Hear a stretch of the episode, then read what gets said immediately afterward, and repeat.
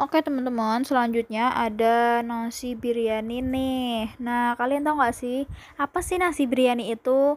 Oke, aku jelasin ya. Nasi biryani itu adalah hidangan berupa nasi. Biasanya nasi yang digunakan itu dari beras basmati yang dimasak dengan rempah-rempah lalu ditambah dengan sayuran atau daging. Daging di, daging yang digunakan itu bisa daging ayam, daging kambing, ikan, udang atau sapi. Nah, nasi biryani ini berasal dari Asia Selatan, tepatnya India dan Pakistan. Di Indonesia sendiri, hidangan uh, nasi biryani ini disebut dengan tambahan kata nasi. Nama hid nama hidangan ini berasal dari bahasa Persia yaitu beryaan yang berarti goreng atau panggang. Pada zaman dulu, beras digoreng di dalam minyak samin sebelum direbus di dalam air bersama rempah-rempah hingga setengah matang.